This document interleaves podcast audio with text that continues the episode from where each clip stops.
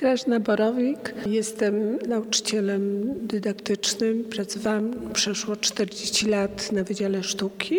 Z zawodu jestem malarką, artystką. W stowarzyszeniu piastuję funkcję prezydenta od 2015 roku. Zajmuję się sztuką szeroko pojętą, dydaktyką. To jest Stowarzyszenie Psychiatria i Sztuka. Bardzo ciekawa nazwa, łączy ze sobą dwie różne dziedziny. W takim razie, co je łączy i jak to się stało, że takie stowarzyszenie powstało? Stowarzyszenie powstało w 2003 roku z inicjatywy ówczesnego pracownika Szpitala Babińskiego, wieloletniego dyrektora tej placówki, doktora Andrzeja Kowala, który postanowił kontynuować myśl teoretyczną i praktyczne działanie dr Noemi Madejskiej, która w latach 60. zainicjowała w szpitalu działania sztuką jako formę leczenia. I tu jest ten pierwszy punkt taki zbieżny, że sztuka i psychiatria no, mają ogromnie dużo wspólnego, bo można sobie sięgnąć jeszcze dalej, dalej i powiedzieć, że nawet w starożytności wykorzystywano znakomite działanie sztuki na poprawę zdrowia człowieka. Zresztą sami na co dzień obserwujemy, że jak idziemy, nie wiem, do filharmonii i oglądamy piękną wystawę, to czujemy się bardziej zmotywowani do życia, do pozytywnego myślenia. Natomiast ta sztuka i psychiatria, takie połączenie formalne znalazło warte terapii, czyli postępowanie jak najbardziej takie medyczne, celowane w kierunku konkretnej jednostki chorobowej, gdzie wykorzystuje się w leczeniu właśnie wszelkie działania związane ze sztuką. Uprawianie sztuki, kontakt ze sztuką i obserwacje, badania przyniosły takie efekty właśnie w postaci jakiejś takiej konkluzji, że sztuka znakomicie poprawia, wpływa na stan zdrowia pacjenta. My się zajmujemy pacjentem psychiatrycznym bo nasz założyciel, dr Andrzej Kowal, był właśnie lekarzem psychiatrą, humanistą, filozofem z wykształcenia, łączył to wszystko w jedno i gdzieś właśnie widział tego pacjenta jako osobę, której można pomóc nie tylko środkami farmakologicznymi, ale również działaniami wszelkimi innymi. Pani profesor, jak wasze działania można by ocenić, określić na tle tego, co się dzieje w Polsce w ogóle, jeżeli chodzi o współpracę artystów profesjonalnych, ale też naukowców z osobami, które borykają się z problemami psychicznymi? Czy to, co robicie, jest wyjątkowe? Według mnie to dosyć wyjątkowe, bo chociaż w Polsce mamy tych stowarzyszeń czy fundacji zajmujących się osobami chorymi, osobami chorymi psychicznie, fizycznie i tam prowadzącymi działania plastyczne czy muzyczne, choreoterapię, muzykoterapię, arteterapię w swoim tym postępowaniu, to my prowadzimy taką działalność totalną. I wydaje mi się, że, no, że jesteśmy chyba wyjątkowi, bo łączymy z jednej strony sztukę profesjonalną z nieprofesjonalną i wtedy to nie tylko ci nieprofesjonalni uczą się od profesjonalistów. Nauka jest w dwie strony. Ci profesjonalni artyści z wielkim zaciekawieniem patrzą na to, co robią ci drudzy i mają tu swoje myślenie i mają tu swoje, jest to wzajemne oddziaływanie. Prowadzimy tą dokumentację, prowadzimy tą część naukową, robimy konferencje, bardzo ważne konferencje. Mieliśmy takie konferencje, że przyjeżdżali ludzie no wręcz z całego świata, ci, którzy się tym interesują. Prowadzimy wymiany jakieś takie między, teraz międzynarodowe, więc wydaje mi się, że przez to, że tak bardzo totalnie pracujemy i, i tą działalność naszą traktujemy bardzo szeroko, no to wydaje się, że jesteśmy dosyć wyjątkowe, a przy tym pracujemy wszyscy pro bono. Tutaj nie mamy żadnych etatów. To czy zechciałaby się Pani podzielić swoimi refleksjami? Co Pani jako malarce, artystce daje kontakt z tymi ludźmi? Ja tych ludzi poznałam, pierwszą taką moją konferencję zrobiłam w 1982 roku, jak zaczęłam pracować na uczelni, na Wydziale Sztuki i obserwując moich kolegów na Akademii, tam się spora grupa pojawiała osób, które miały problemy psychiczne, bardzo dużo jakichś schizofreników i zastanawiałam się już wtedy jako studentka, ich koleżanka, czym ta sztuka może dla nich być. I to była auto autoarteterapia. Autoarteterapia. Z początku to, co widziałam w szpitalu Babińskiego, te wytwory tych pacjentów, one mnie absolutnie przerażały. Wydawało mi się to tak straszne. Nie rozumiałam doktora Kowala, który otaczał się obrazami takimi w domu. Ja pomyślałam, że mnie zasnęła wśród takich obrazów przerażających absolutnie, jakieś wizyjne, takie straszne różne rzeczy.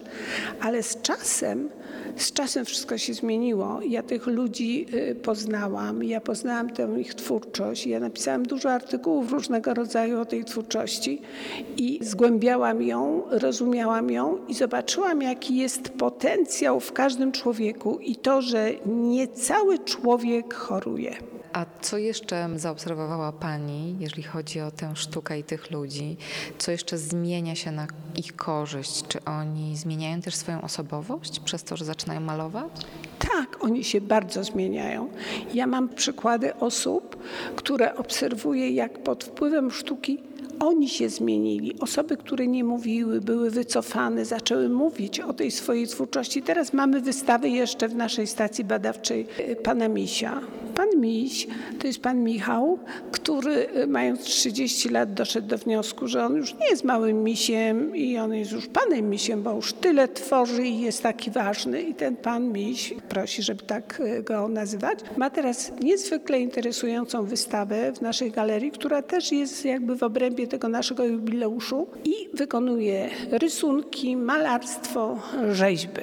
I ten człowiek, gdzie przyjechał na wernisaż swój i mówiono mi, o on pewnie się nie odezwie, nic nie powie.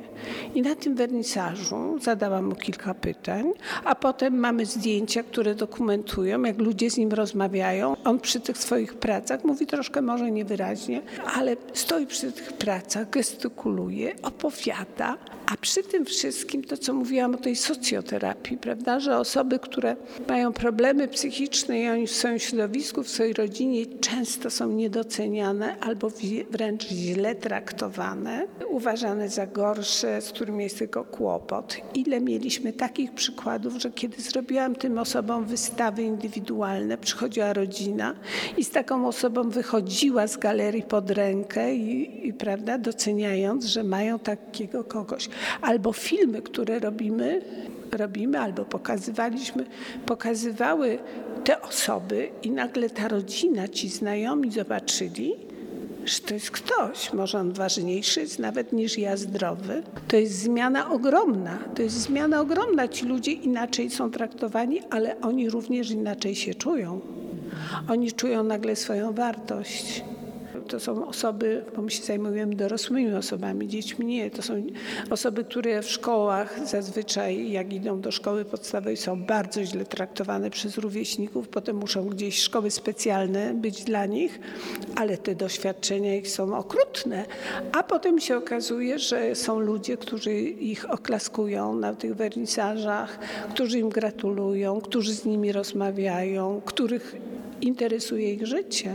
W tej naszej stacji badawczej y, stanowimy taką wspólnotę. Te osoby przychodzą i one się czują u nas dobrze. Pijemy kawę, herbatę, rozmawiamy o sztuce, o życiu i one mają tam to swoje miejsce i te swoje jakieś znajomości, umawiają się z sobą gdzieś na kawę, do kina, ale właśnie my jesteśmy tym miejscem, gdzie gdzieś to zawiązuje, te, te właśnie znajomości, przyjaźnie, a nie jesteśmy sformalizowani w, te, w taki jakiś sposób, że mamy jakieś etaty od godziny do godziny, tego nie ma.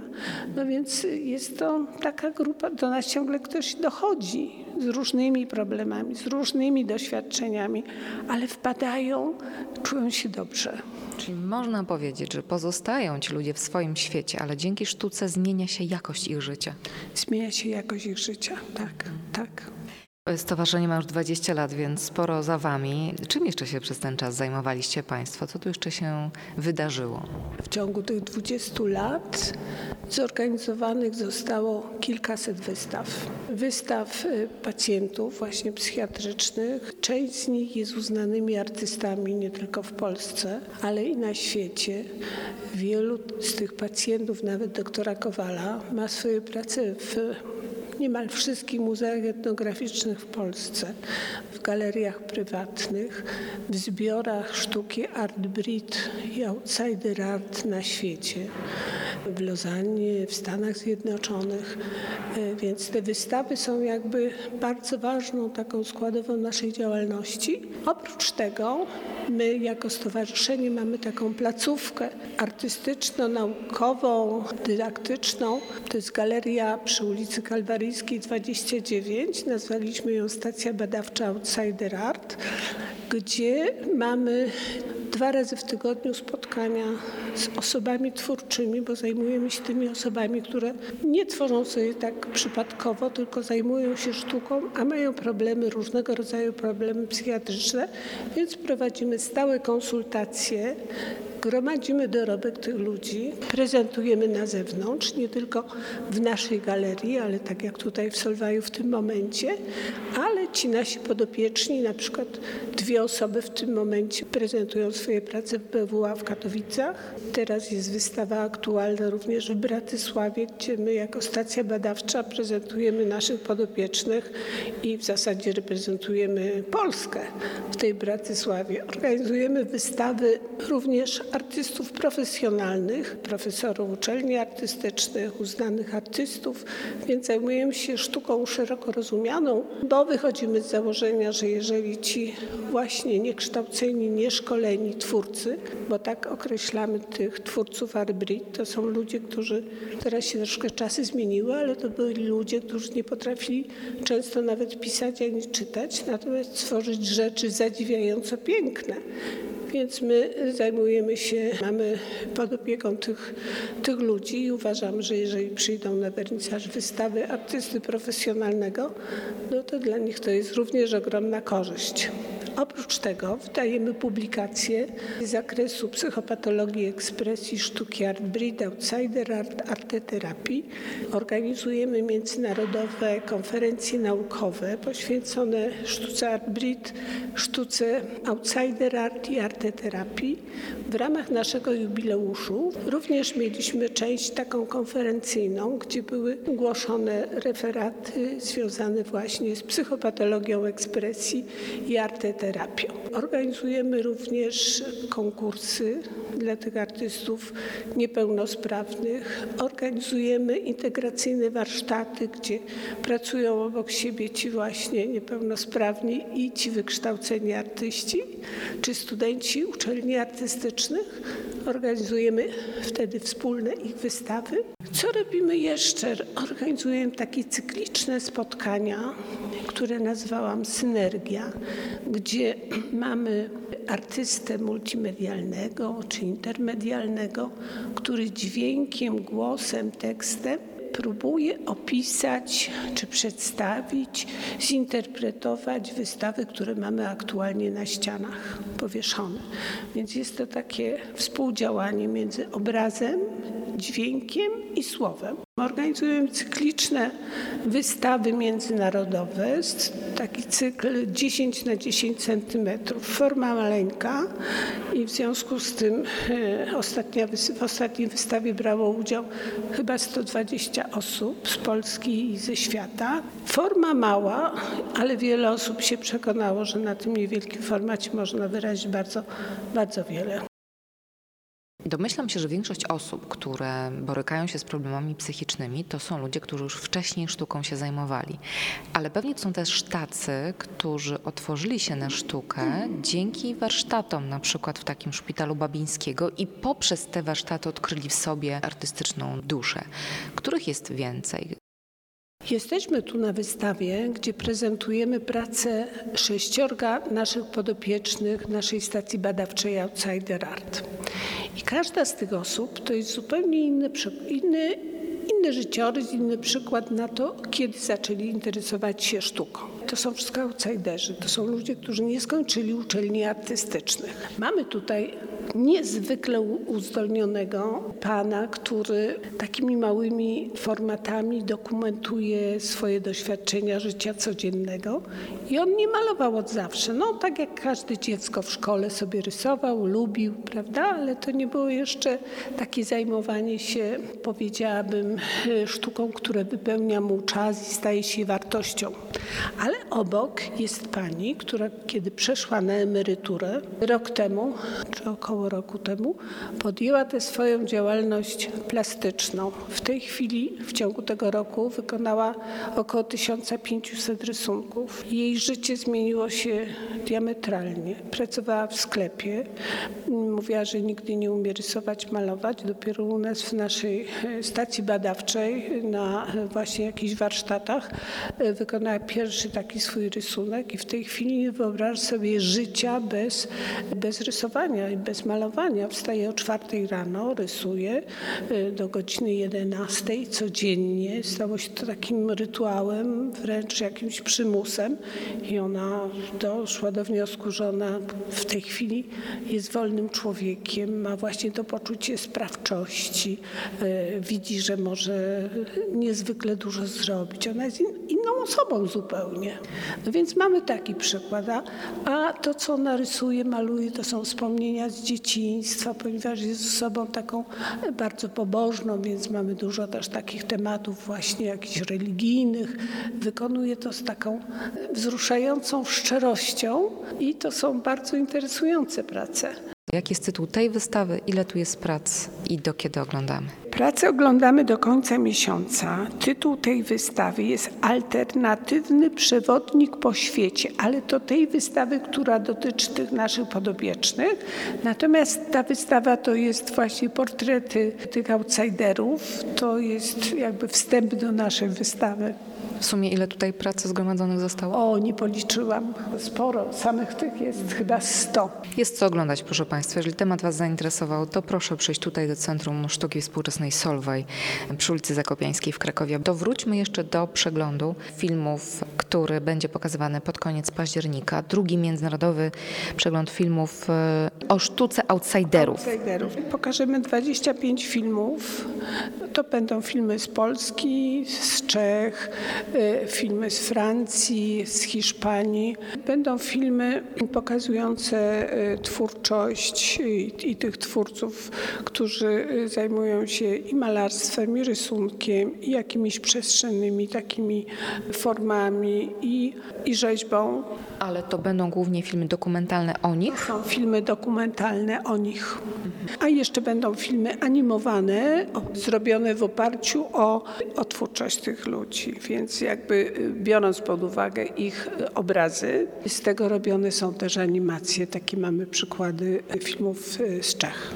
Do kogo kierujecie ten przegląd? Ten przegląd nie tylko do osób, które zajmują się sztuką art czy outsider art. Ja myślę, że te filmy powinny zainteresować chyba wszystkich. Takie jest moje zdanie, bo w zeszłym roku, jak zrobiliśmy przegląd, to okazało się, że osoby, które nawet przypadkiem trafiły tutaj na ten przegląd, były tak niezwykle wzruszone, poruszone i otworzyła im się przestrzeń, która była do tej pory jakby niedostępna. Nie zdawali sobie sprawy, że mogą być tacy twórcy i że może ich interesować świat sztuki w sposób tak trudny do, nawet y, dla osób zdrowych do, y, do przewidzenia, bo te obszary, w których ci ludzie pracują są niezwykłe. To jest budowanie jakichś konstrukcji, absolutnie wydawać by się mogło absurdalnych, które tym ludziom wypełniają życie. To jest y, robienie jakichś, jakichś takich figur, rysowanie różnych rzeczy.